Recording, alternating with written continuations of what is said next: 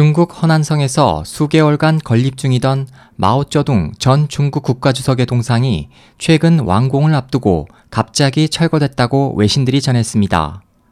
뉴욕타임즈와 워싱턴 포스트 등에 따르면 기계 제조업체 리싱그룹의 순칭신 회장이 약 300만 위안, 약 5억 3,823만 원을 들여 중국 허난성 통시현 주스강에서 건립 중이던 높이 36m의 이 거대 동상은 완공을 눈앞에 두고 있었습니다.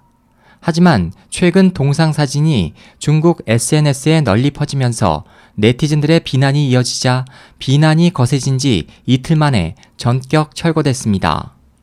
마오쩌둥은 중국 공산당 수립 이후 중국의 아버지로 추앙받고 있지만 대약진 운동 등의 과오로 중국인 수천만 명을 아사시킨 증오의 대상이기도 하며 동상이 건립될 예정이던 허난성은 대약진 운동의 가장 큰 피해 지역입니다.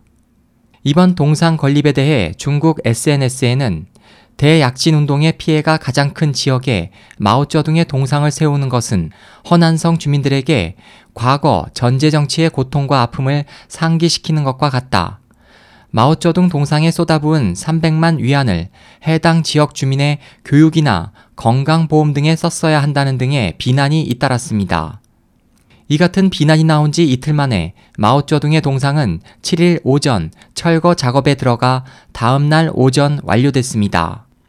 외신들은 순칭신 리싱그룹 회장은 마오쩌둥 전 국가주석의 열광적 지지자로 통시현에 있는 리싱그룹 본사 정문 앞에도 10m 높이의 마오쩌둥 동상이 세워져 있고 건물 곳곳에 마오쩌둥 관련 물품이 진열돼 있다고 덧붙이면서 중국 당국이 마오쩌둥 동상 건립에 외부 언론의 관심이 집중되는 것에 부담을 느껴 취한 조치일 수 있다고 풀이했습니다.